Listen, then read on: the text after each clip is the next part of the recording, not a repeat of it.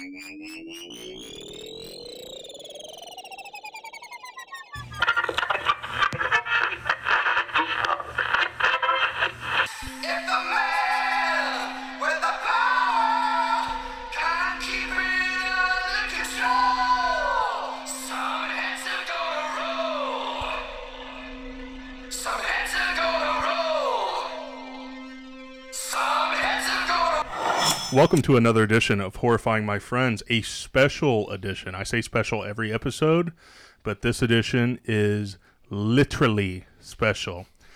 I'm horror host Trav. Joining me, as always, is the theme queen herself, producer Kate. Hi. And making their first collective appearance on the show, the Guillotine Press Boys, the Brothers of Metal, Brian Brooks, Joshua Heath. Saint Anger Heath. Welcome to the show, boys. Brooks, do you want to say anything, or you want to sit there quietly all show? Yes, I'm just gonna observe the room. That's what I'm gonna do. It does Kate need to tell you when to talk, or no? I'm Just play. Yes, the safe word is banana.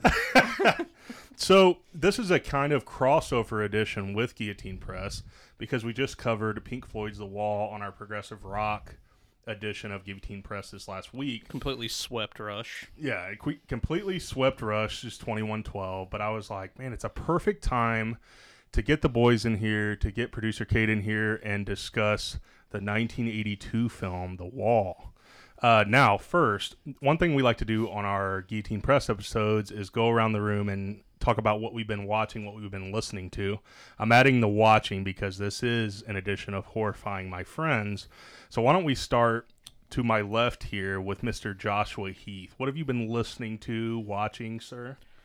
Yeah, I just think it really goes back to listening to the progressive side of things because that's what we've really been doing lately. It's just progressive rock. So, Rush, um, Pink Floyd. Uh, I mean, The Wall is one of those albums that takes you an hour and a half to listen to. So, and I've been listening to that like nearly every day. So, crying to it. So, yeah. Same here, though. Yeah, it, there's just something about that record that you can just put on and um, Yeah. listen to, man. Like while you're working Yeah, or and then uh, Blood Incantation's ambient like album came out today too, which is today's the 25th, right? Mm-hmm. So yeah, that came out today. It's just pure ambient, like space influence, like uh, Space Odyssey 2001. So yeah, Mm-hmm. it's and then watching. I've been watching Righteous Gemstones from HBO with Danny McBride and Adam Devine and all that. So I've heard the new season is maybe even better than season one. it's incredible. I haven't. Yeah. We haven't got to it yet, but it's on highly the, recommend It's on the uh, short list of things to do. trying to think if I've watched anything else. I've been meaning to get around to the new Texas Chainsaw Massacre after listening to your review last week. I just think that I need to go into it with a mindset of just have fun and not like expect anything award winning or anything. So so. Brooks, you have seen the new Texas Chainsaw Massacre. Yes, you want to uh, give us your producer thoughts? producer Kate and I actually watched Texas Chainsaw Massacre a couple nights ago, and uh, you know I I didn't listen to your review until after I watched the movie, Mm-hmm. but without saying too much, I was basically in line with what you were talking about. Like I had I pretty much shared your opinion of the movie in that I had a lot of fun watching it.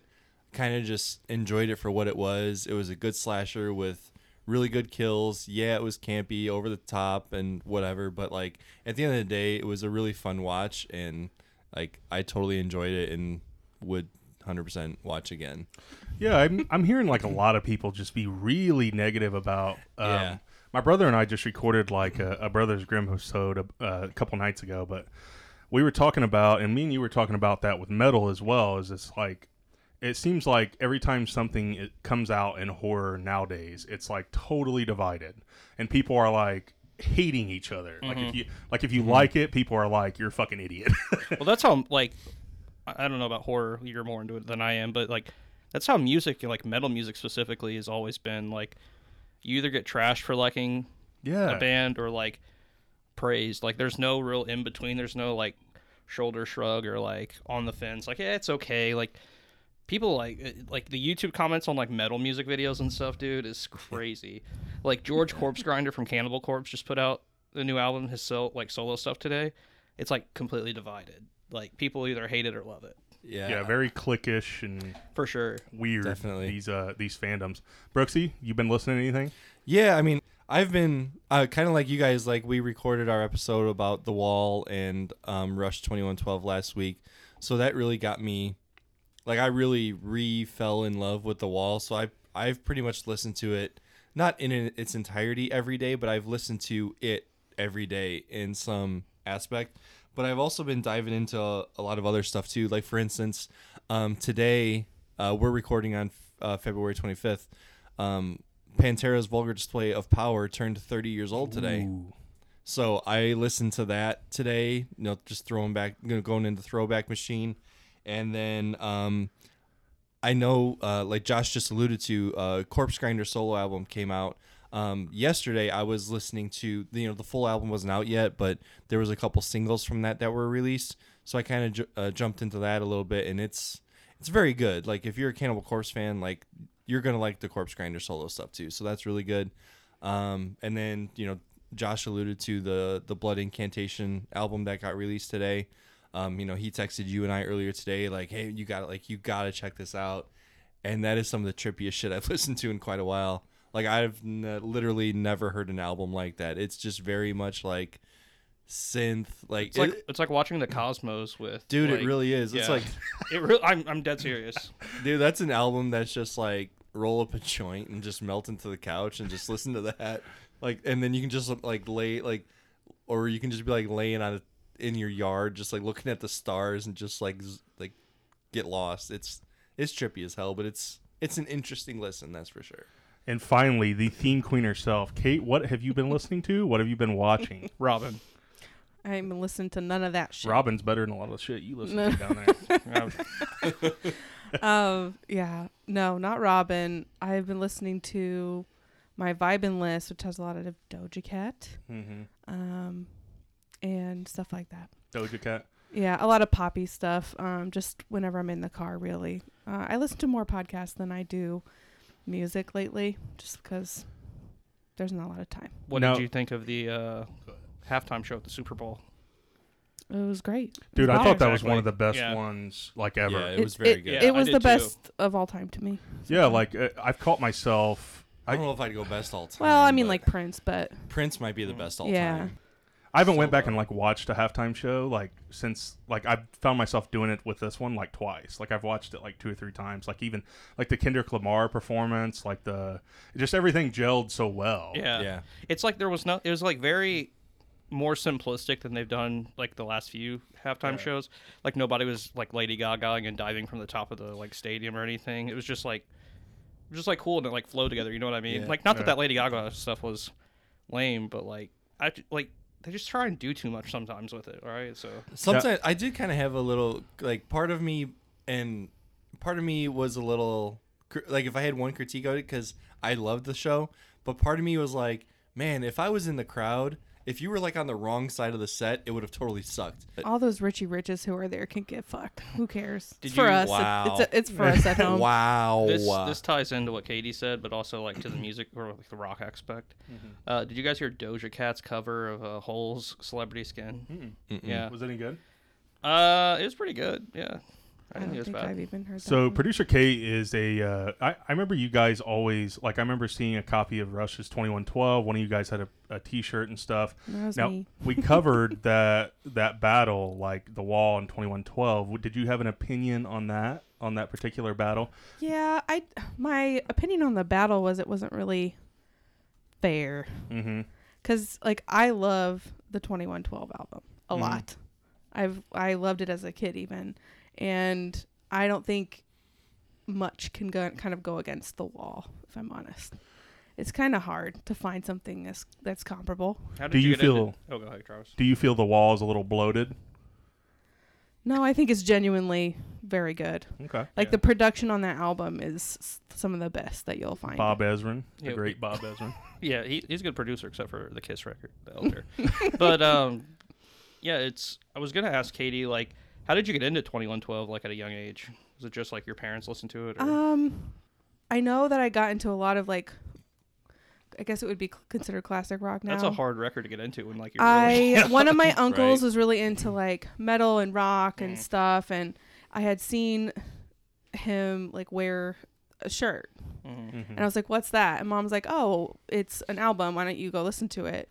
They bought it for me, CD, back in the day when we listened to CDs on boomboxes, and I just, just listened to it and I loved it. And I listened to it over and over and over again.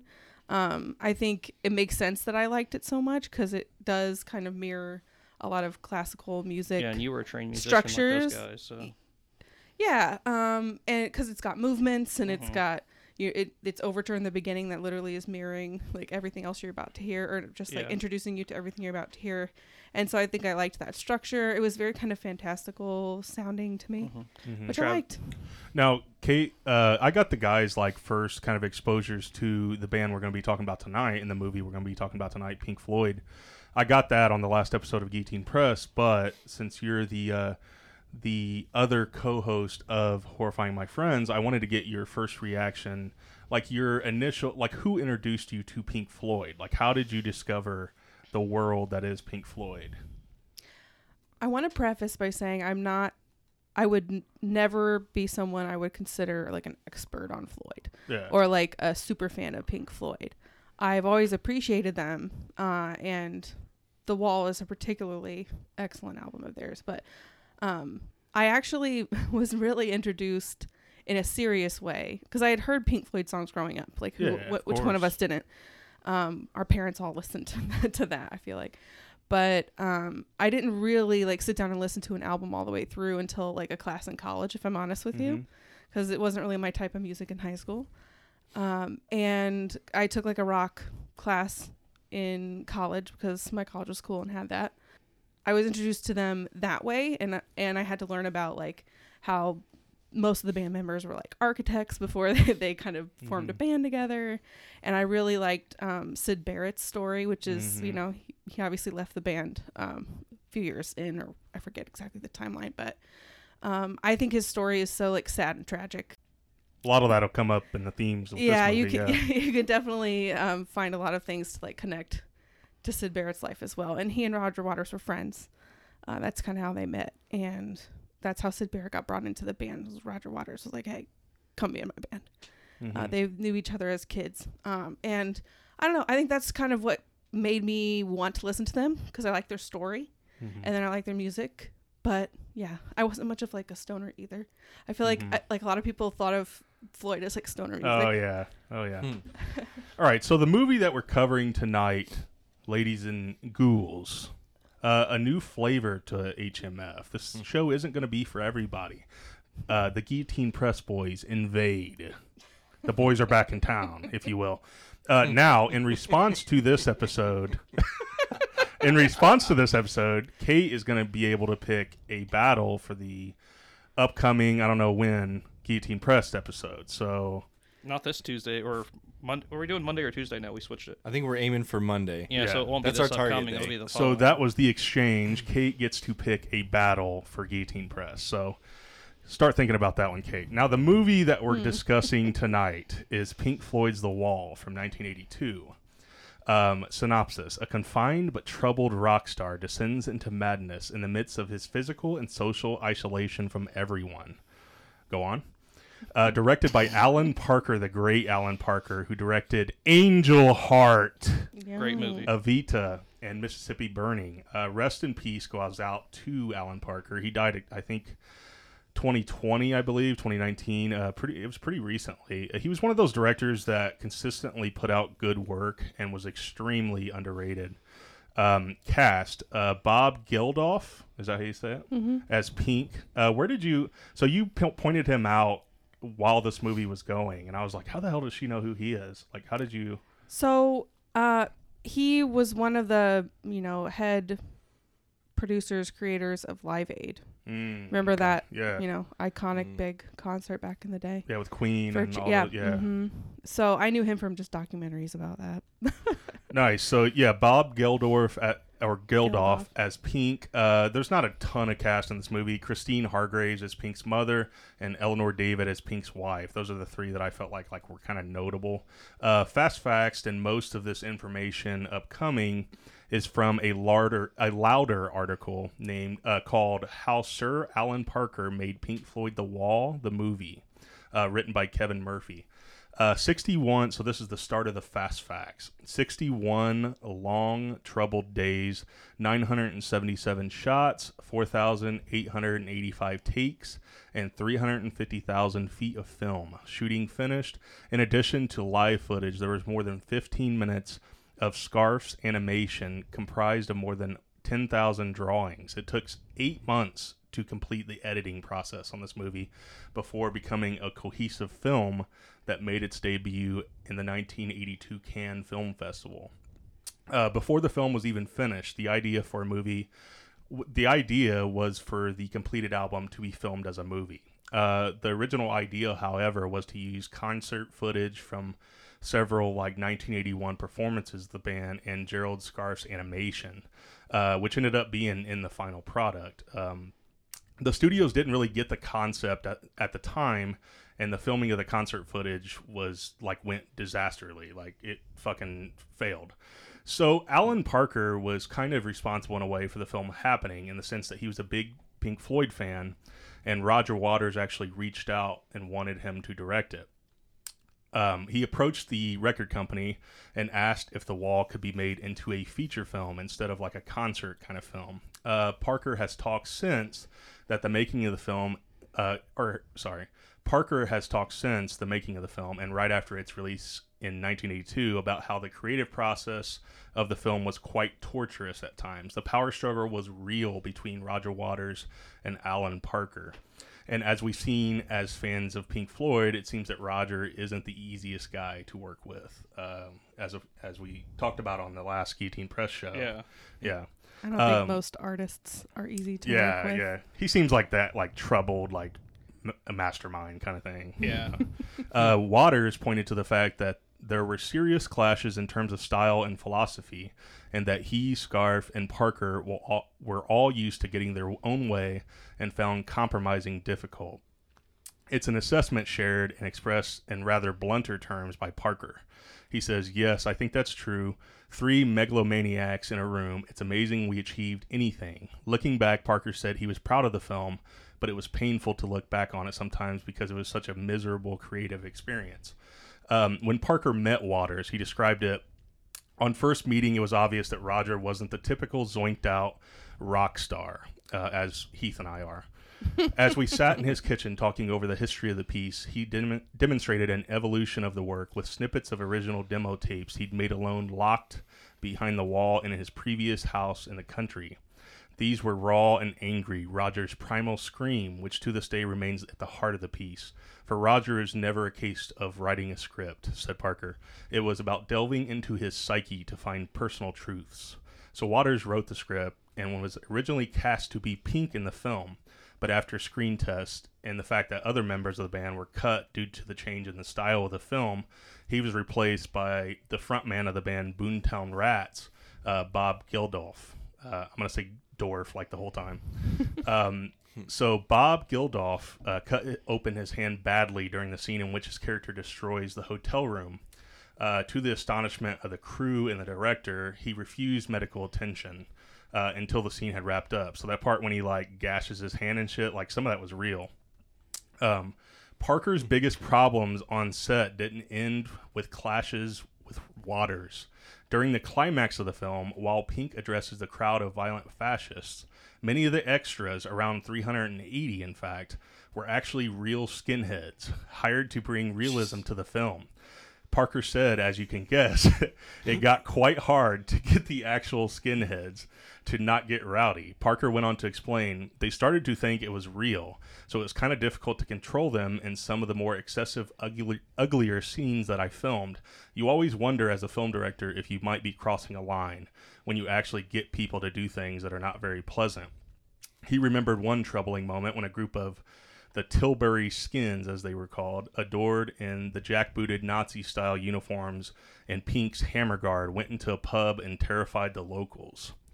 So that concludes my fast facts, and I'm going to start with my partner in crime on the HMF side of things.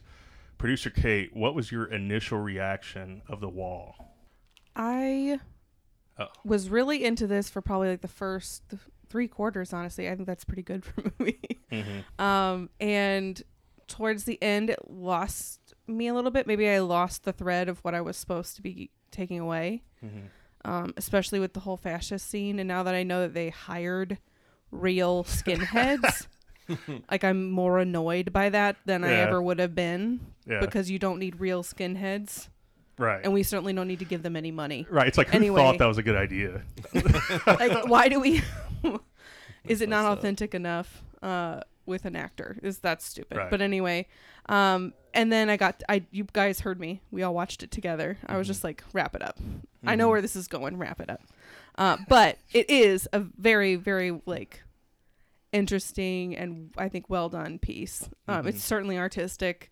I like the balance of like the trippy animations with you know, watching a man basically reflect on his life and all the things that have made him literally build up a wall of isolation around himself and Mm-hmm. like descend into some madness. Um, I don't think the arc of coming back to destroy the wall was lo- like enough. Mhm. Um, it just was very sudden, um, and no kind of reasoning why. Which that's the only thing I really was missing. But I thought it was very very good. Cool, Brooksy.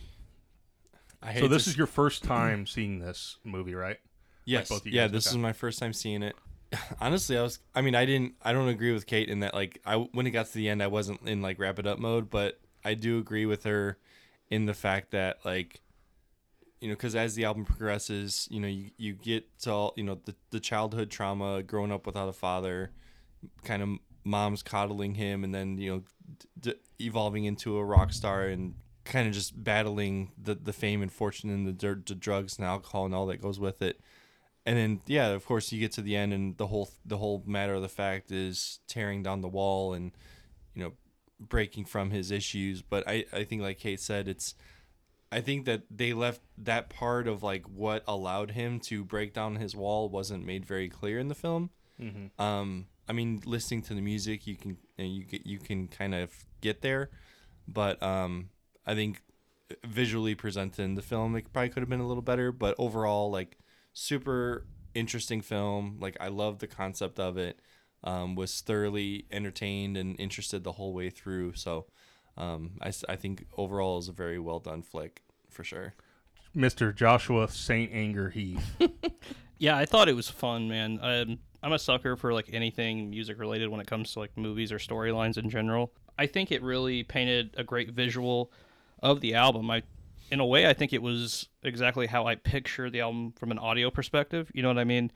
And to see that on the screen like represent what I pictured in my mind was I thought it I was surprised that it actually did that because it really did paint the same images or similar images to what I had when I actually listened to the album rather than watch the movie, if that makes sense.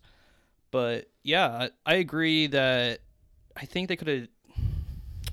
I think they could have dived deeper into like how he got out of the wall. I think that's a, a good point from both Katie and Brooks. Um, I think also I I want to know like how they chose the like songs that they like did in completion, right?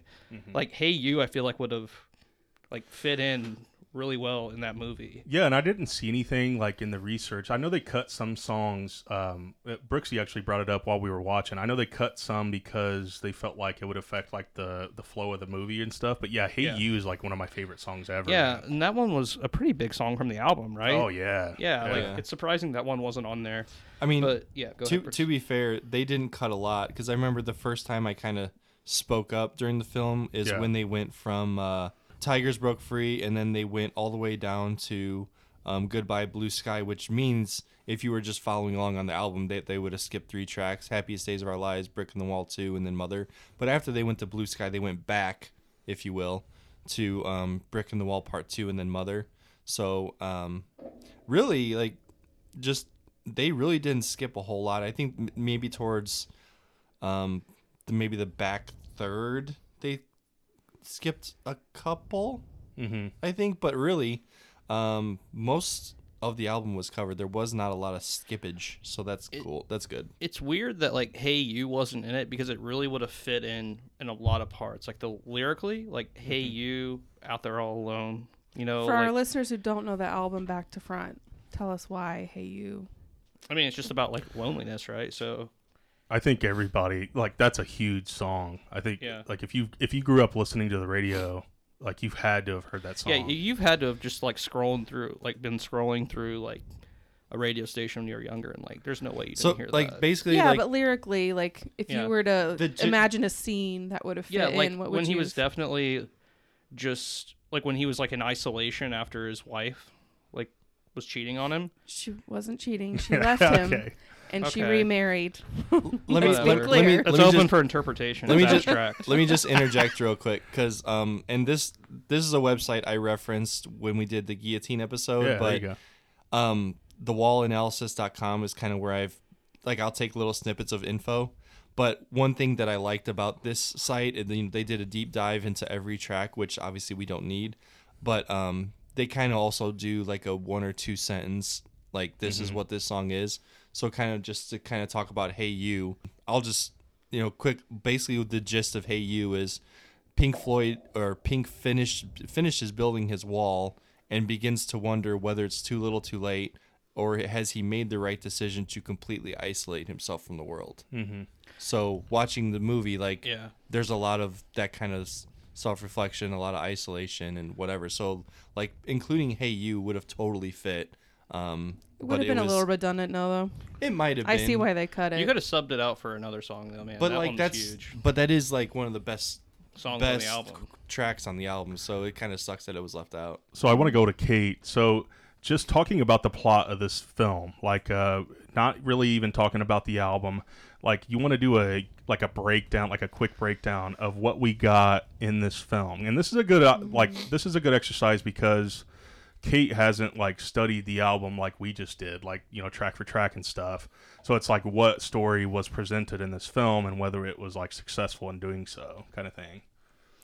Sure, I can give you kind of my interpretation. Th- Mhm. It's tough because I can tell you just in the words like what I saw, Mm-hmm. but I'm gonna end up coloring this with my own opinion. Oh yeah, no. So if at any point you guys want to stop after I just describe a scene, maybe we can talk about it kind of as we go. That might be a good. like know. before you even start i think like the wall is such a masterclass in like well in my opinion film as well but even masterclass of an album because i think everybody can approach the wall and see something uh, like of themselves in it and see Right.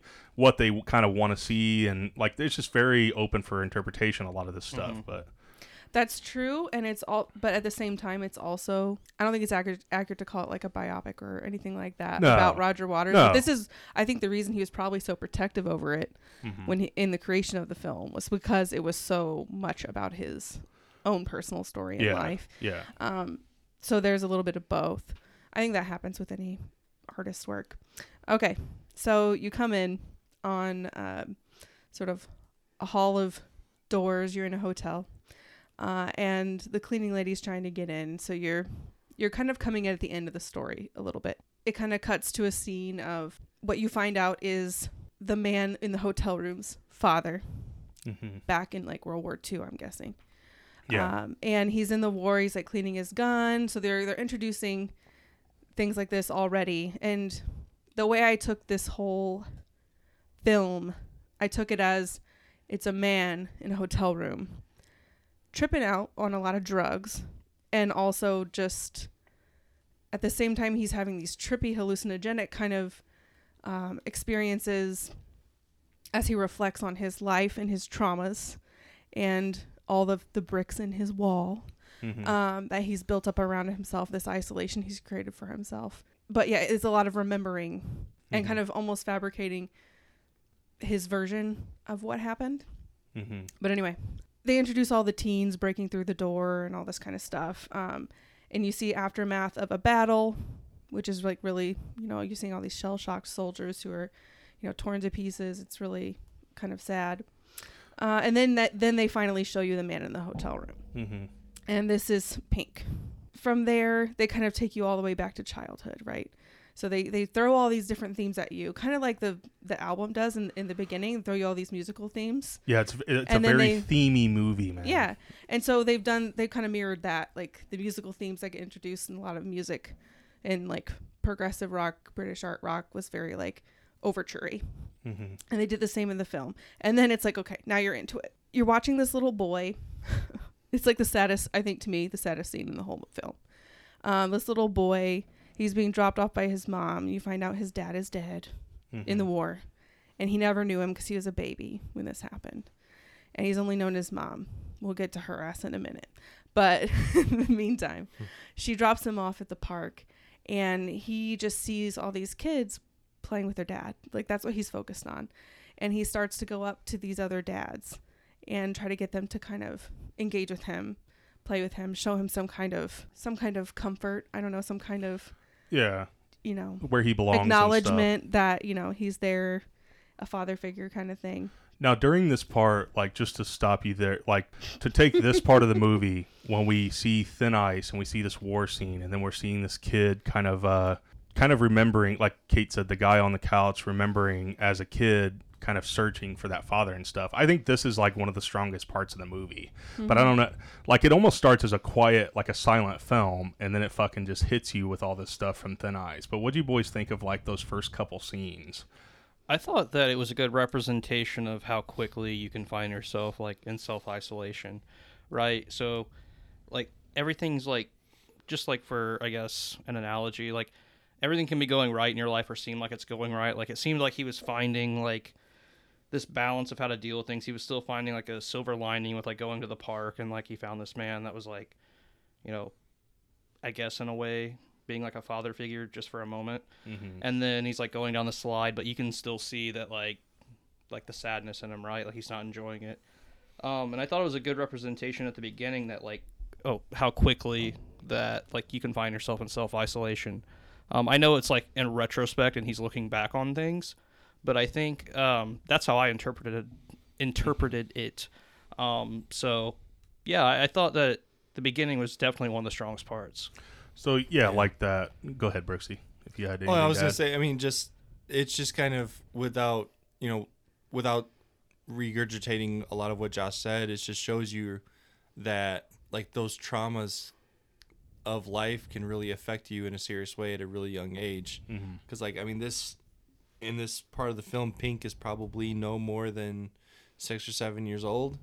If you had to guess just by looking at him, you know he's already gone through, um, you know, losing his dad. There's war, and he know, was born into the trauma of not having a exactly dad born Yeah. yeah. born does never had a dad and he's just he's like entering the world lost like everybody else all the other kids around him have mom and dad and he's just without dad and he's just you know he, he's he's starting life just lost and confused and you know it's not to say setting him up for failure but like you can see that right straight away that he's gonna have these struggles that he's has got to deal with. Yeah he's feeling like life's unfair unjust mm-hmm. and at, that's at uh, such a young age and that's tough. Yeah. And that's uh like kind of uh, kind of real in the fact that uh Waters lost his dad. His dad died at the Battle of uh, Anzio in Italy in uh, February 18th of 1944 when uh, Roger Waters was only five months old. So a lot of that stuff is probably you know from actual childhood, like yeah. you know, Yeah, just like for sure. wondering where his dad is or whatever. Uh, but that would that's like what I would call like Act One of this like kind of movie, and then we get to like Act Two where it's like him kind of just like uh, living out with like his problem, like a lot of his problems with women. you're skipping and, a know- lot you want me to get Yeah, back go ahead. in Go ahead. all right so there's a cool animation of a dove you know this Mm-hmm. peaceful dove being torn apart by this like warbird which is like you know it you know it doesn't take a genius to figure out what he's trying to say there Mhm. um and all this death and destruction you're i think you're hearing goodbye blue sky in that one Mhm. and then it goes pretty much right into you're learning about his school age time Mhm. they're introducing these like kingy may be the wrong word Uh-oh. but these like authoritarian and emotionally and physically abusive teachers Uh-huh. um, in their school that get pleasure from humiliating kids because they are feeling emasculated at home and they're just passing down their personal bullshit onto children Wasn't that how teachers really like kind of were back then? Like very like uh, I hitting think- you with I mean, rulers and stuff. coming from Yeah, you uh, went to Catholic school. Catholic but- school. I mean, I, that wasn't how it was when I was in school, but like my uncles, my my mom, people of of generations before me, like you know when they were in the same school I was, but you know a few you know 20, 30 years before, you know, they had the nuns that would smack them with rulers, hit Yeah. them on the back of the head with books, Mm-hmm. and that was just normal and that was accepted. You know, by you know, obviously by the time I was in school, that wasn't a thing anymore. But yeah, I mean, like watching this part of the movie, that made that makes me that made me think of like, okay, this was like how school was when my parents were in school, and that was just normal and accepted, and that's just something Yeah. they had to deal with. Well, not to get into the conspiracy realm, but it's like a lot of school still is like conditioning and like walking in a line, like we saw in Yeah. the, during the music video kind Yeah. of part where they're walking in a line with like s- uh, sm- like tightened eyelids and mouths, and it's like faceless almost, like kids mirroring. I mean, the that's kind of like what it Jews is. and It's a stuff. commentary on you know schools or like They're gonna know, throw the them the education grinder, system yeah. can kind of like indoctrinate you to thinking a certain way, and then you know we're all we're setting you up to go in down the same path, and Yeah. you know not to Now, really. now Kate, you uh, have worked like a career almost in like education stuff like that. Like, how did a lot of those? How did that take kind of hit you or sit with you? Yeah, so you just to reiterate a little bit, they they're showing you basically assembly line education, Mm-hmm. you know, and you're seeing kids being taught, like Brian said, kind of indoctrinating and creating a bunch of cogs in Uh-huh. the big machine. Welcome, and- my son. And the way that um, kind of relates to the main character of this film is they show you a scene where he's writing some poetry just in the middle of math class. Like, I think a lot of kids who will find themselves in artistic endeavors when they grow up, like, math is not exactly the most exciting thing. It may not be the thing they excel in. Uh, and this teacher uses this vulnerable piece of art he's created, this poem, and humiliates him in front of the whole class and lights this fire of rage in him. Like you can see him picturing burning down the school, destroying it, and throwing this teacher Yeah. into the fire. You, know, what? Y- and so- it's like some schools, not all schools, um, but a lot of them, make kids, especially like fiercely independent thinkers, um, and it breaks them down. And like over the years in the system, if it's not the right school for them, Mm-hmm. it will just break them down and break them down, or it will just make them hate life. Yeah, it's like to build off what Katie said in a way. Um, all of us in some way or another, and I don't know your guys is like Katie. I know you were really into music and all that, and I don't know what you two are into. I know Travis was I was into banging my head against the locker. but like the the school system is like designed to like force kids into like do like following a curriculum instead of like building on like the strong aspects or like life skills that'll benefit them in the long run like for artistic kids and stuff like instead of like giving them like architecture classes or um, more art classes to do instead of just like one art class every year in you know elementary school instead of like pushing them down a route that works for them like they're just like like Katie said, like in this assembly line and like thrown in the meat grinder and whatever comes out, like we didn't give you what you needed, so like good luck on the other side. Like Yeah, the time that this guy would have been in school. So I'm just trying to think of, you know, probably the fifties. Fifties, yeah. yeah. Mm, yeah, probably.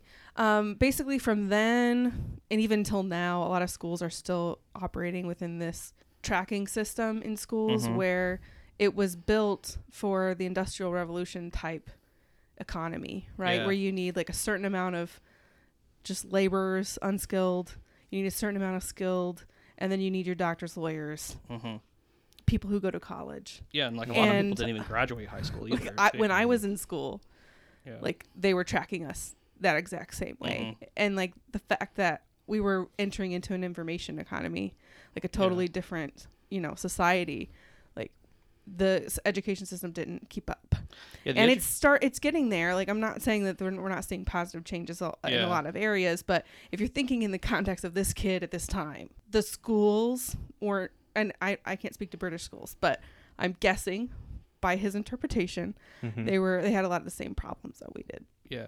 And it's like when you're like a creative, like artistic person, think of like every like musical genius or like artistic genius that you know, like all of them are like very like self conscious and like um very like emotionally I don't want to say unstable, but like emotionally um vulnerable people.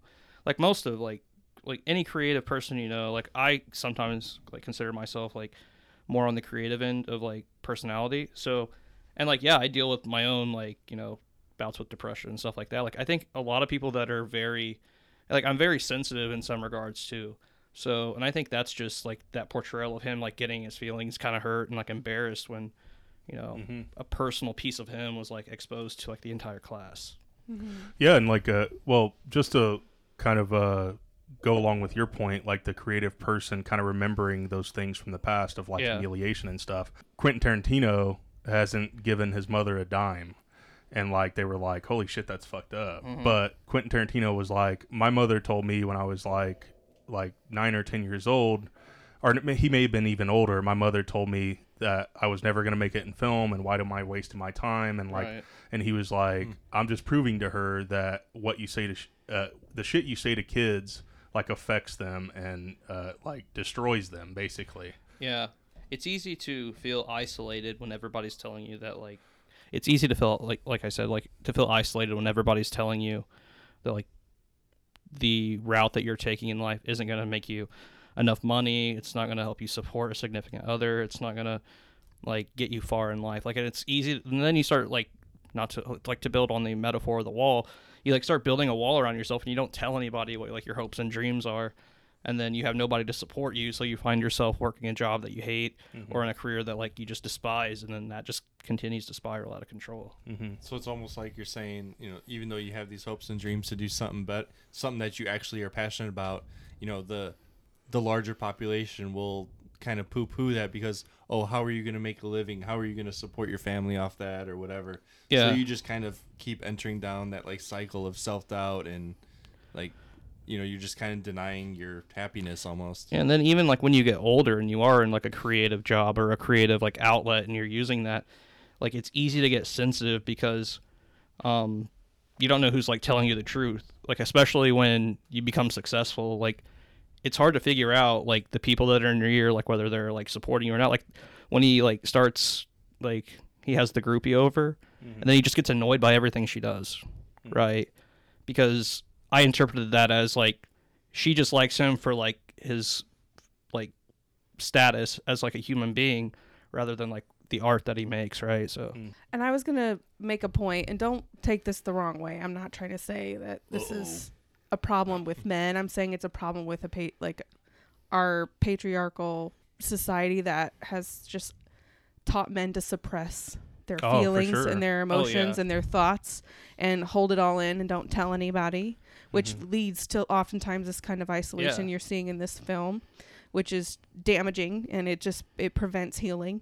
Um, so I think that's like a core theme of this whole I still- joint, you know. and I, I'll admit it, dude. Like I still feel that way sometimes. Like I still feel like um, I'm not saying just because like being a male, like I feel this way. I think single mothers feel this way, and like a lot of women feel this way too. But like sometimes you feel like you're like carrying the weight of the world on your shoulders, and like if you show any signs of weakness, then that's like when the world eats you alive. And like instead of reaching out for help, you just like consume it, and again build the wall around you until it's like self destruction. hmm Yeah, and I think um, another, and we've gotten into a few themes here for sure. We're going to get into a lot more later, but like some of these early on scenes that Kate uh, has brought up about him remembering like his father is almost like him comparing himself, uh, his Yeah. life up to this point and cause and like to his father's, where it's Mhm. like his fathers went to fight like the axis of evil or whatever Right. and it's like he had a purpose and stuff. And with him, it's like he's a rock star and he has no purpose. He's sitting in a fucking couch and like there's Doritos everywhere and shit. You know what I mean? He's like he's Yeah. he's longing for that purpose and that like oh your father died at war. What have you done? kind like of when he dresses up in his father's uniform and looks at Yeah. himself in the mirror. yeah Yeah. All Okay. right, shall we get into the mommy issues? yeah. Let's get into the mommy. We mommy. talked about the daddy sure. issues and the s- Helicopter teacher issues. parenting. This guy has a lot of issues. so you get a scene, like a, a series of them, I guess, showing um, his mom, but they actually really don't show her being as dysfunctional as she is. You get a lot of this from the lyrics of the music, I think. Basically, what you find is like she is overprotective, neurotic, paranoid. She's projecting her fears onto him his whole life. Um, instead of helping him through life and building up his own trust in himself, teaching him to be open to love, and instead protecting him. And they there's this line about um, he's like wondering to his mother, uh, will this girl, you know, tear me apart? Uh, and he's saying things like, "Mama will check out all of my girlfriends for me, uh, and keep me safe from pain," Mhm. which is uh, to me smacks of some emotional incest. Uh, I don't know if you've heard that term before, but emotional incest is a thing that will happen, um, unfortunately, all too often with mothers and sons, uh, Mhm. especially. Well, especially and- given his circumstance, right? Like without a father, so the Mhm. mom has to. Play both roles. Yeah. Well, like- listen, that's a myth, really. Like this idea that a mother has to play quote unquote both roles. Um, it's a myth. Uh, she had all this love to give to a man, and her man was t- taken from her, and she projected it onto her son, and that's unhealthy. Moms should not oh, for that. sure. Like it was For just sure. it's it's just too messed up to even talk about. You see this a lot like these days when you see moms, for instance, on like you know TikTok or Facebook or whatever, and they'll just be like they'll post things like um. No girl's ever gonna love my son as much as I can love him. You know, like TikTok that's is that's what I I s- when I say emotional incest. That's what I mean. Yeah, I know what you mean.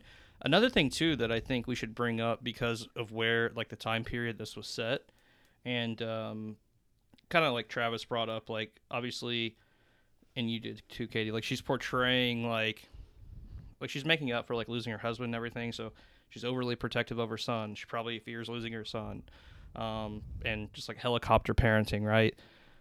And like Katie kept saying throughout the movie, like get therapy or Mhm. like Yeah. lock yourself into therapy.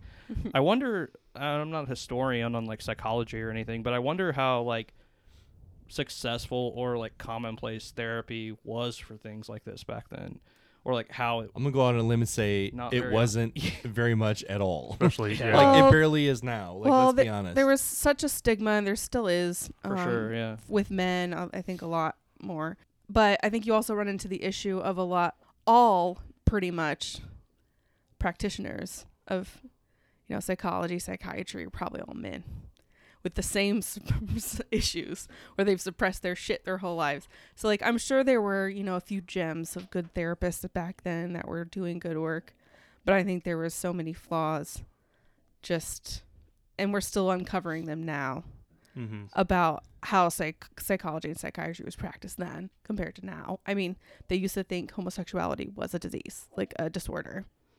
You know what I mean? So I don't think it. I think I was looking at this movie through the lens of today, like get therapy. Like when I see men acting this way, like this guy in this movie, I have a lot less empathy. Well, I have empathy, but I ha- I don't um, feel sorry for them as much because there are resources. There's yeah, but you can't. That's not fair to look at that. Look at this movie that way, though. I see As a woman, saying. women encounter men like this all fucking time. I know. it is just tiring, and we've lo- I've just a lot of us have lost our. I know, but this movie was made in '82, and it's portraying a time in the '50s. Like that just wasn't a thing that happened back then. Like I know. guys just didn't get therapy. So like, yeah, they were gonna go through all. And I mean, obviously, I know you know that, but like, I find it a lot easier to uh, like have sympathy for or empathy, whatever the wh- whichever one is more fitting for um especially a male back then, just because of the whole stigma around like mental health and like the fact Yeah. that it wasn't even acknowledged as a thing mental health issues like if that movie was made today then you know portraying somebody that this actually happened to yeah it'd be easy to say okay well you need to get some help buddy but like like that you know and it would be more accepted and available to people but um i mean i just and then like going back to the the mother thing it's like part of me kind of sees where she's coming from like i know like you emotional incest that's actually a new new term for me.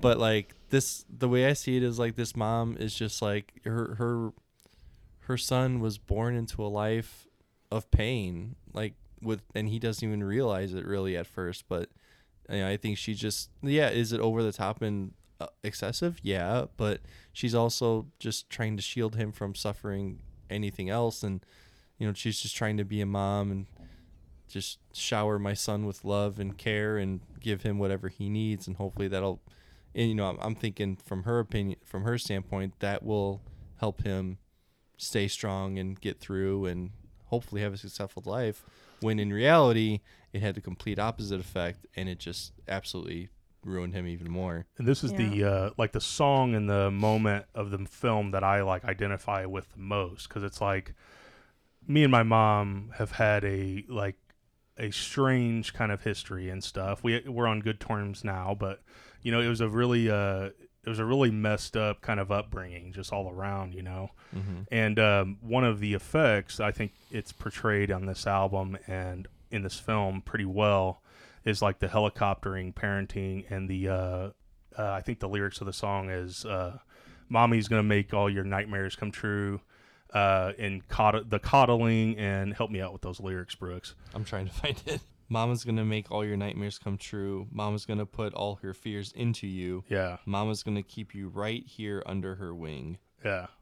She won't let you laugh, but she might let you sing, and it's like she's protecting him uh, almost to a fault, not realizing that she's giving him like uh, ways of coping with stuff like that is going to be ingrained in him for the rest of his life. Yeah, his coping mechanisms are run to mommy. Like put up a wall. It's not healthy. well, like yeah, run to mommy, but like also like Hide. put up a wall, put up a wall, put up a wall Yeah. to protect yourself, kind of thing. But yeah, And listen, you guys are being very kind in your interpretation of the mother's intentions and things. And, you know, she has her own probably unresolved traumas that. But mm-hmm. speaking as a mom, I think any mother, and that she seems like she wanted to do right by her son. But any mother ought to know that, like, your job is to raise confident, self sufficient kids who can who have healthy coping mechanisms who can solve their own problems, you know, not fall to pieces, absolutely. you know, Well, in the, in in the kind of destructive way that this guy has. Like, and you'd want someone who's kind. Yeah, um, like at the end of the day, that's kind of what you want. And I think I've I just want to say I've been through a lot of shit and a lot of traumas, especially recently. No part of me is projecting that shit onto my kid, right. and I didn't need a therapist to tell me. You know what I'm saying? right. Like you, there's there's Yeah. a, an instinct that tells you this is mine. This is my burden to bear. This is my shit to, to carry, hmm not my kids. And I don't know. I just I don't. Brian was very kind to this mom. Well, and then I, I think. I think with that mom too is like she also suffered a loss by losing her husband. She's You know, probably scared of pushing her son away. you know, so it's just like and like coddle my you mean, kid. Katie, but you know, it's like hold on to that as long as possible because when he does grow up and f- leave the nest per se, then what is she left with? And that's probably And that's a choice that that's a she's fear. making And to that's live a- alone. Yeah, and that's not healthy, but Uh, you know that's that's definitely a, I would I would assume I think it's a safe assumption too that that's a that's a, f- a real fear that she has Mm-hmm. and she's trying to hold on to her baby boy as long as she possibly can. I think there's also a fear of like like if you've ever had friends or if you're a child of divorce, like both parents will try and like not really outdo the other one or maybe they do, but like hmm. try and hmm. Be more of a friend with their kids so they Yeah. like get to see him more often. And I think one of one of the other things too is like I think she was afraid of like being the disciplinarian that he needed because she didn't want to him to like resent her because he was all or she was all that he had and he was all that she had, right? After losing her husband. So I don't like there's definitely there's not like a, a rule book to follow to be a parent, especially back then. And I think we know a lot more about parenting nowadays just through research and like psychology and everything like that. Um, so I think that's why I'm kind of just going easier on her. Yeah, I mean, she built a, life of isolation for herself, and there's Yeah. no surprise. Sonny Boy is isolating himself too. I think hindsight's always crisis. twenty twenty though, and like, like even back then, I don't think she ever knew that that's, like, you know what I mean? Like people back then were just kind of ignorant to the fact that Mental health issues. ment- ignorant to mental health and how like your mental health affects the people around you. Like depression in a Absolutely. way is a mental health issue, um, but it's also kind of contagious. Like if you surround yourself with nothing but like depressed, isolated people, like eventually you become like who you hang out with, right? So Yeah, and it's like uh, just to wrap up like the mom thing. It's like her traumas that she's putting into her son at a young age uh, manifests itself with his trauma, you know, at a later date.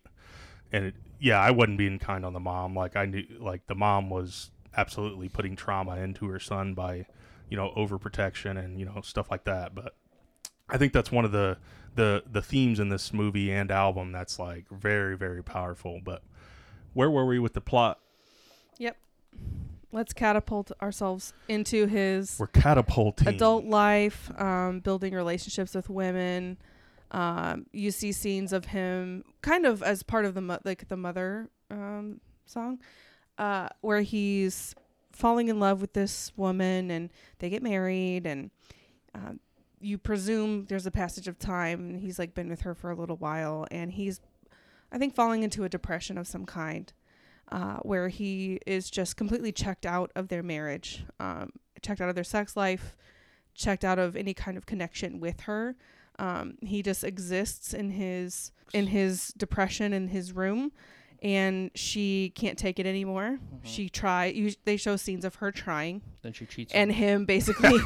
she doesn't cheat on him. Uh, That's not what I took from it. I don't know. Maybe that is the true story of things. I don't yeah, know. Yeah, she definitely cheated on him. I interpreted it as like there there seemed to be a passage of time where she left him and got into another relationship and he was finally getting to a point where he was regretting letting her go.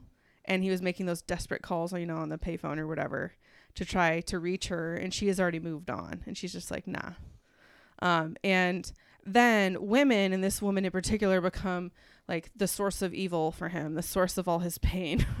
Um, uh, when you see the animations of the literal vagina flower um, consuming the penis flower and destroying it um, in really violent way. Uh, I think that's doesn't take again doesn't take a genius to interpret what th- he's trying to say there. Do you think that was women in general or his mother? Because I took that as like mother. I call that a mommy issue. I think Yeah. that stems from something. Um, but I think it also grew from when you see this flower metaphor happening, like it grew from and it stemmed from this particular relationship where he was deeply in love with this woman Mhm. and she left him in a time when he was struggling. Uh, and sh- at the end of the day, I kind of I can see both sides. He was in a place where he was at his lowest and he needed her to stick by him, but she was suffering. She was suffering in a way that it's not fair for her to say, "Okay, I have to live my life the rest my whole rest of my life suffering because this man won't let me in and won't let me in his walls to help and to help bring him out of it." Um, and she should not have to sacrifice her life to him and his No, issues. no. So I can see both sides of it, but that's kind of this story that they're telling um, for a good chunk of the film uh, is building up his um, distrust of women Yeah. in general. yeah, his fucked up viewpoint of women, like based on all the traumas of his past and stuff. Uh, him portraying women, almost like looking for his mother, like almost like in his dating life, which he's never gonna find. And yeah, it's just like a perpetual kind of uh, trauma and kind of uh, hate that's like being kind of uh, revealed throughout timelines and stuff. But yeah, so after that, so I want to get into um, like kind of the towards the end of the film, and then we can talk about like some of the other themes in this movie. So the fucked up guy, you know, he's sitting on his couch and stuff, and stop me if uh, you know I'm missing anything. But he kind of just further devolves, further devolves. He hops up, you know, he destroys the fucking hotel room. This dude is like unsafe. This dude is unstable, and from what I took of it, I don't know. You guys can uh, kind of chime in, like of what you took of it the rest of the film is kind of like him almost daydreaming or him like you know just like um, uh, kind of uh, dreaming and like all these fucked up things about him being on the show and him having fans and like uh, that are like this horde of like dudes with similar outfits that he is but yeah i don't know from then the movie like kind of takes a turn of like radicalism and fascism and stuff that's This is where they lost me. Okay. So I I really like enjoyed the scene that you described before where he well, the series of scenes I guess, where he is devolving very quickly. Mhm. Uh he he's destroys the room and then he is like manically well, he shaves his whole all of his body hair off Nice. which is very Britney Spears of him. Like, you know, you know, Mhm. like she went, she felt out of control, and she was like, the one thing I control is like my hair. I'm gonna go cut it all off. Like, so I feel like that's like a, a control thing. You see him also kind of trying to grasp onto another, like more sen- more of a sense of control when he starts to reassemble um, all of the broken pieces of everything in the hotel room into something that has some kind of meaning or makes some kind of sense to him. It makes no sense to us. Um, but like that's kind of where he is mentally. And then all of a sudden they cut to peop- his manager and just people in his like professional life are like breaking down his door, shoot him up with something to bring him back from an overdose, and dress get him ready for the show. dress him up for a show to whisk him off to do his show. And this is where they lost me. All of a sudden, he like his body melts away, and out comes this like Hitler type persona.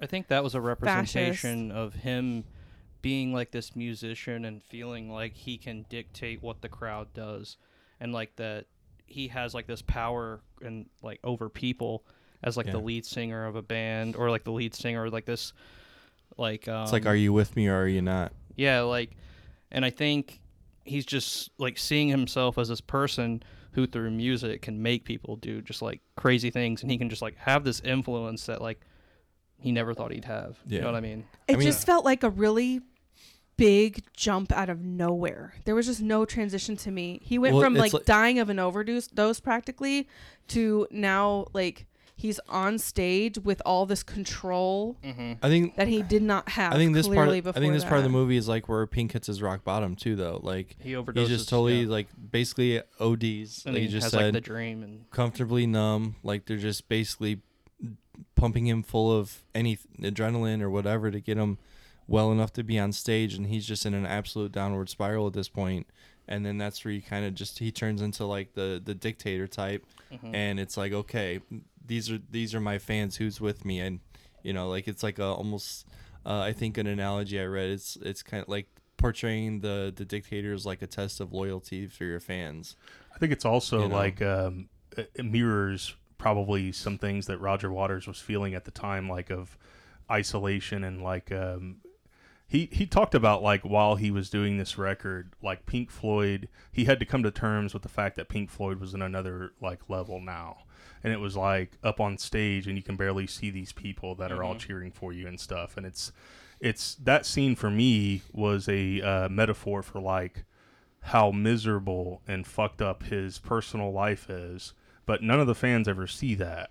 What they see is him on stage being his perfect self. Like, and you can take any band in the history, really, like of of rock, like you know, of this type of rock and stuff. He's in his chair. All these people come in. They uh, prep him up. They fucking shoot him with drugs. They make sure he's all clean and tidy and in his uniform, and then he's almost like a manifestation because it's like he has a body of maggots and shit like that that he rips off, and all of a sudden he's this like impeccable, like perfect kind of like being that's up on stage and has power over people. So it's almost like hmm. like you think about like Bowie and all these guys that were like fucking almost dying like every other night from drugs and then like but on stage they were fucking rocked out and like you know they were rocking. Yeah, I, th- I think this must be the unique mindset of a rock star because I think there's plenty of bands where the audience knew good and well those men up there were not well. Oh yeah, for sure. Aerosmith being one where Steven Tyler was drunk as shit for Yeah. like a whole decade or whatever. But we see them as gods though. That's what I'm saying. Like the perception is there, And right? Syd Barrett, like in, in the vein of, you know, Pink Floyd, he I was telling Brian this story recently. I don't know if you guys know this is like about something he did on stage. But obviously they were into heavy drugs, um, Mhm. him especially. He made like a helmet of like crushed up drugs, all different kinds. uh, and like Vaseline or some kind of pasty material and like put it all over his head and went out and performed and like was blasted out of his mind. Metal as fuck, dude. yeah, Well- but it also scrambled his brain. yeah, he ended up in a mental institution. Uh, and like like think about like any the- au- any audience member is going to see that and know you're not well. Bob Dylan, same thing. He's Yeah. not well. Um, like Kurt Cobain. so like, in their heads Mm. they must think that they're these like you know polished con- in control guys but i think most audiences know when you're not Yeah, like Kurt Cobain, for instance. It's like you know he's up there delivering a show uh, live from New York, the Unplugged, you know CD. It's like one of the best performances of any live band of all time. But like in his personal life, the dude was like miserable. You know, he was like, I can't take it anymore. Like I, I hate this level of fame. I hate this level of anything that we got. You know, so it's it, that's what I kind of took from that scene. Um, and then we get into the "Run Like Hell," which is like my favorite song on this record, like on the record. There was one thing I was going to mention about ahead. the last scene.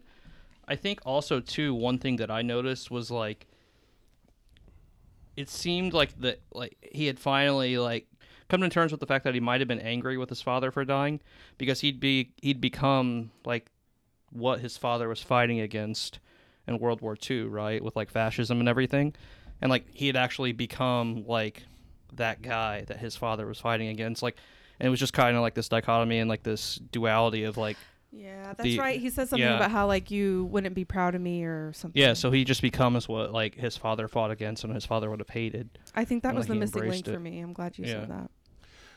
yeah like um from there it's kind of like after this run like hell scene where these kind of skinhead like followers of him are like pulling black people from cars and like smashing out windows Raping rape- women. raping women like it's it's a very disturbing scene uh for a, a very heavy and disturbing song Lynching gay people. yeah i mean that they're going uh full bore like crazy in this in this film and uh that from there it kind of like um it kind of ends and you get like a, a like a amalgamation kind of of a bunch of animated scenes and like there's just like scorpions and shit and like a busting down of the wall. But yeah from there the movie kind of ends and we're left with this like crazed kind of uh, I don't know.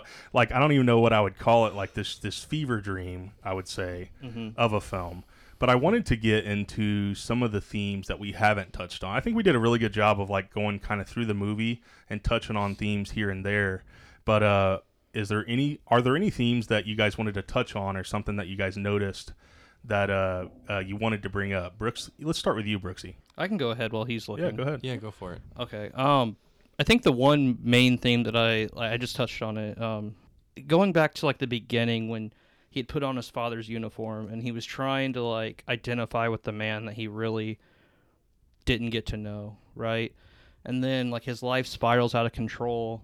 He starts building up this wall around him. I don't even think he really knows who he is. So he finds his identity in like the opposite of what his father was near the end. And he'd become like the enemy of his father when it like because his father, the only identity he had with him was like this guy that fought in the war, mm-hmm. right? World War II. So near the end, like he finds his identity as in this like hallucination or dream that he's having, like as the enemy of his father in a way. And I thought that was interesting because eventually he like when the he breaks the wall down, I think it's like him. I don't want to say moving on with his life because I don't think he will because like at, thematically at the end of the album, yeah it says basically that like the wall is like just a continuous thing Mhm. right so um just him kind of trying to break free of like the upbringing and the demons that he had and that he carries with him to this day even though he's super successful the trauma he had as a child like he still carries with him and still like drives him to these like points where he's just out of his mind Mm-hmm. Well, and he's not happy. He can't Yeah. let himself be. something that I would that I can talk on is actually something that kind of Travis what you were mentioning like comparing like using the Kurt Cobain comparison. And it was uh some notes I made like when we got to the the Nobody Home track which is uh like it's sandwiched in between is there anybody out there? And uh and it's before comfortably numb. So this is kind of th- this song is kind of where like he's obviously it's right before comfortably numb so he's just about to hit that absolute rock bottom moment. But this is it's like a really powerful scene because this is and this it's not it's something we've talked about like where he goes and shaves everything. Mhm. and um like that whole song like he's he's basically seeing that he's got every like he's got everything but he also has nothing. Because you know he's he shaves everything like he's got you know the fame of being a rock star he's got women and groupies and all that. But at the same time all that song is is just like making an observation of all the shit around you like all the things that you have that mean nothing.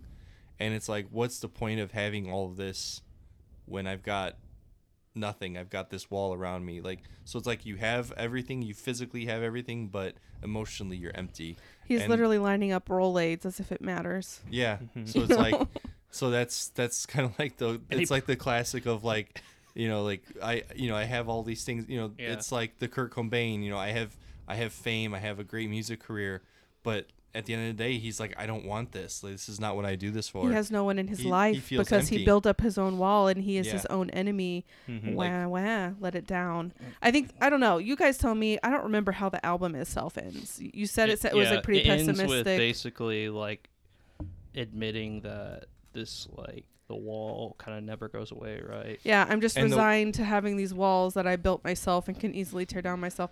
But this film, I think, ends more, more hopefully. Like the wall Well- just comes like literally bl- well and that's the thing open. the, the the end of the album is uh like the trial is one of the tracks and it's kind of like Pink is putting himself on trial is like building this wall is something you've done to yourself and you've built up your own wall and it's up to you to also break it down. So he this is that's where kind of Pink hits that realization that like I'm in control of myself. I'm in control of my my happiness and it's up to him to break down that wall and move past these issues.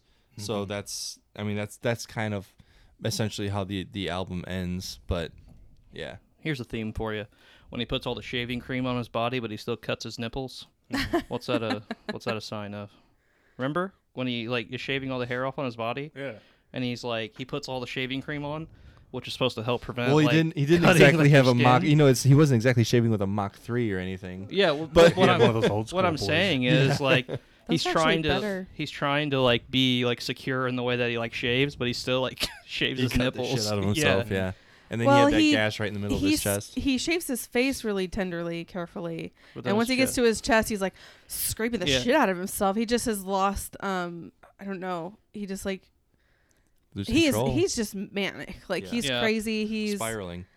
I thought that was weird though. I think that if he scene as shaved a whole really was uncomfortable. carefully around his nipples and really carefully shaved his Yeah. his chest, and then use a nice clean blade to ch- to carefully shave off his eyebrows, it wouldn't have the same impact. It would be like, oh, like that was like a very calm, sane way of Dude, shaving. that was the Like, most it- it, uncomfortable- had to be crazy That was one of and the most bloody. uncomfortable scenes of the movie. It's like when you see a scene in a movie and somebody just like looked at themselves in the mirror and they just grab some scissors and start cutting their hair off. Like that, that's kind of what that was. But Yeah. like, I, I think like um, one of the ones like well actually it's the biggest theme from this like the putting up of the walls and stuff because of the past traumas but i think like um, it's it's really easy to say like oh he can just like stop putting up walls uh, it's it's really hard to deal with like some of that stuff from your past. Like and i always think about like growing up with uh, two of my best friends um, billy and logan who live next door to me and their dad's like cycle of violence through them.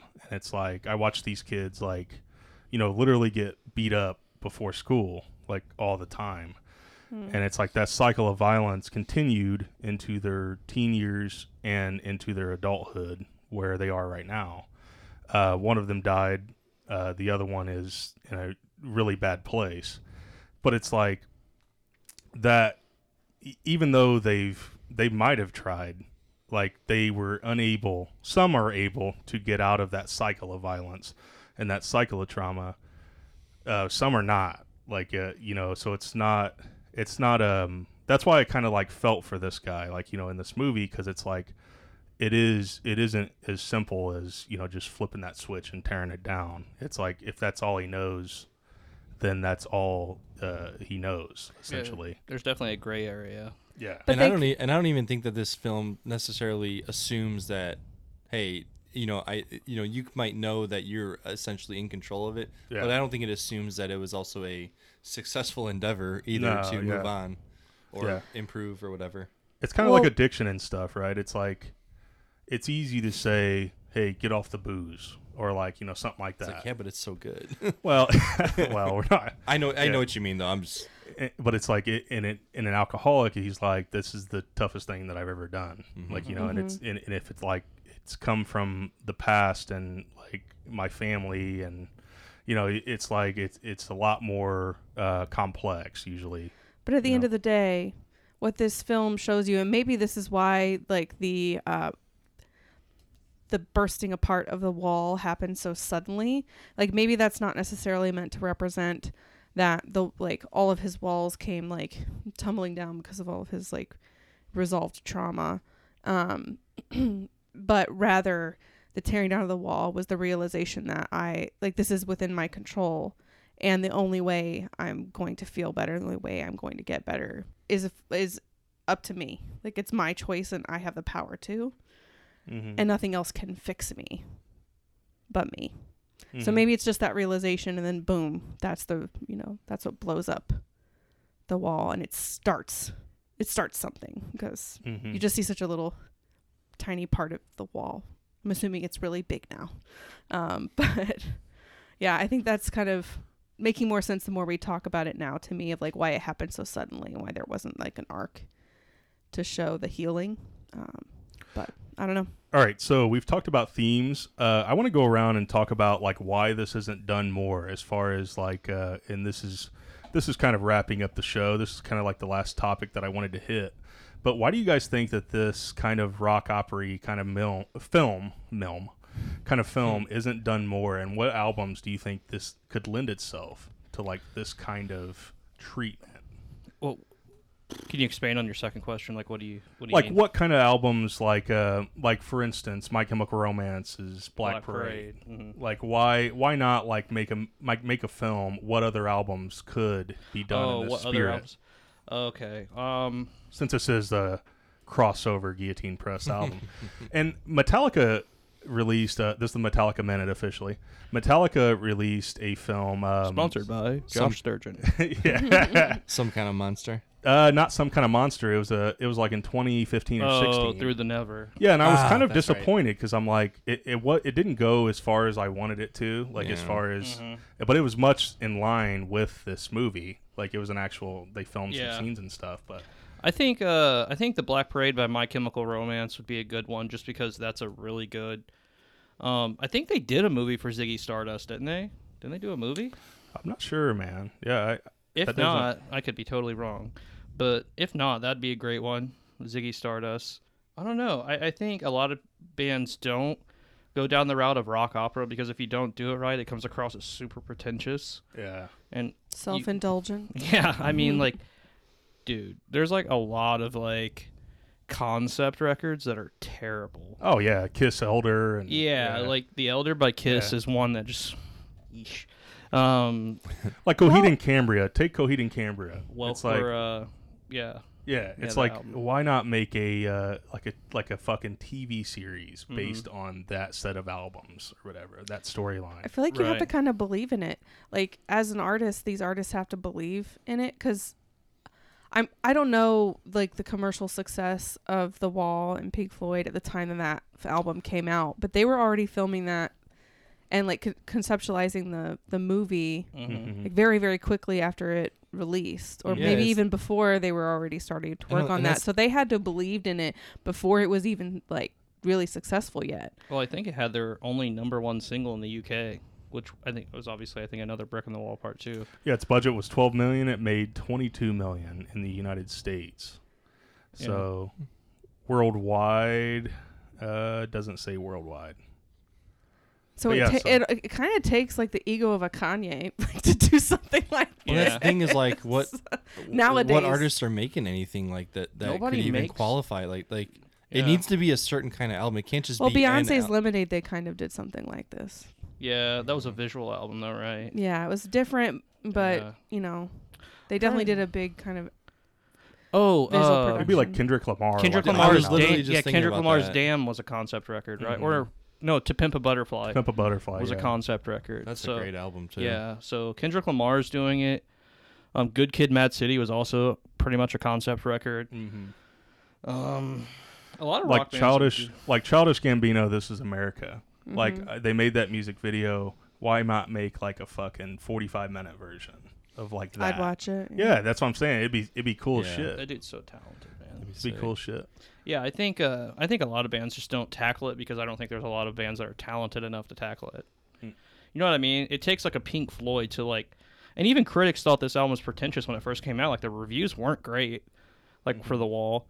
But as time went on, like people were like, "Yeah, this is this is a masterpiece, right?" I think nowadays we're also battling like sh- the most short atten- t- attention spans Instant in people of all time, like in human Yeah. beings. Yeah, the, people like, don't the, listen the to full digital age albums of music. anymore. The digital age of music. I mean, that's we've talked about that on Yeah. on Guillotine before. It's um, it was pro- like one of our very first episodes. It's just like with the Spotify's and the Apple Musics of the world, it's so easy just to jump around from song to song, let Playlists alone and- let alone album to album. No, you don't even need to search an album. You can just search out a single. So like, you know, you would it would have to take a real and I I would assume like being a record label, there there'd probably be it, th- uh, making an album like this would probably feel super super risky, and Oh, you yeah, know, they would is lose it- so much money on that. yeah, I mean, just that that'd be a I lot don't of know. I think if the you have the right star, I know, it's gonna be successful no matter what. A Beyonce, please. The the, Well, 'cause- the Oh, Beyhive, yeah. the Beyhive's gonna come, and they're gonna spend whatever money they have to Oh, for yeah. it. You know, like so. I think if you get the right fandom, you could do something like this now. Like think- Lady Gaga could fucking do something like like a Easily. movie Well, on her. Taylor Swift just did it with uh, "All Too Well" from Red, where it's like a 20-minute version of the song, and it's like a whole music video of it, and that was super successful. I'm sure you watched it. I watched all of it numerous So- times. That's, ter- that's terrible. Uh, sorry, it's not the. Oh. Sorry, it's not new wave, bud. Sorry, it's not 99 Luft balloons. Uh, so let's go around and give kind of our final rating. Uh, how many hammers out of five would you give this film? Let's start with producer Kate. Um, I think I give it a solid three and a half out of five for me. Anything else, or We've I- talked for almost I've- two yeah, hours I've- now. We've talked for almost an hour and a half. I think I've said. I think people get you know what I appreciate and don't. Um, I after the conversation, frankly, it filled in a lot of gaps. Um, from just hearing from you know a male perspective too. Uh, some of these things that I was just seeing through like the lens of an exhausted woman, you know. Mm-hmm. so it was good. Um, three and a half out of five. Brooksy? I give it a four square hammers out of five. There you go. Waiting. what we've gone through the last couple weeks, just diving into Pink Floyd, has just made me s- genuinely fall in love with this album, and the album itself, just musically, is incredible. But putting putting the visual with the movie with it was just another experience that I just truly mm-hmm. was loved, and I want like I can literally go home and watch this again tomorrow night because like I just I already just want to go watch it again. Oh, yeah. and I think it's just an it's an amazing story, and like especially putting in like the effort of like getting into each song, like understanding the lyrics and just knowing the story before putting it to a picture, um, made me really appreciate the what the movie had to offer a lot more. So, um, four four out of five hammer times for me. Yeah, I'm going four out of five as well. I think it did the album justice. I said earlier, I think it really fit with like my interpretation and my visualization of the movie while listening to the record. Um, yeah, just talking it out with you guys also made me appreciate it more, and I know Katie said that. But um, yeah, man, I thought it did the album justice for sure. It was, it could have been so easy to like screw that up and leave like a stain on the Oh, actual yeah. record, but they did it well. So a four and a half out of five hammers for me. Um, I feel like this is a album and a movie that's become even more relevant. Uh, Post 2020, we talked a lot about the isolation and stuff with the pandemic, and even uh, uh, the recent news of Russia and Ukraine. It's like it's this kind of record just gets stronger and stronger with time as history kind of repeats itself. Uh, boys, I want to thank you for joining us on this crossover episode of Horrifying My Friends and Guillotine Press. Hell yeah! Yeah, thanks good for having times. us, bud. uh, book recs for the uh, for the paranoid out there. Uh, George Orwell's 1984 and Animals and Aldous Huxley's Brave New World has a lot of common themes uh, with the wall. Uh, Kate, producer Kate, as always, thank you for joining me. So you can find us at Horrifying My Friends on Facebook and Instagram, and at Horrifying MF on Twitter. Uh, hit me a line at Capped Creature on Twitter. And uh, at Travis Ibarra on Facebook or Instagram. Uh, Brooksy, you want to hit hit them with the Guillotine Press socials? You betcha. All right. On Facebook, uh, it is Guillotine Press. Um, on Twitter, it is at Guillotine PM. On Instagram, we are guillotine underscore press one. And then email is guillotinepressmedia at gmail.com. that will be all for this week. Tackling the wall. Is there anybody out there? Hey you. I am just a new boy.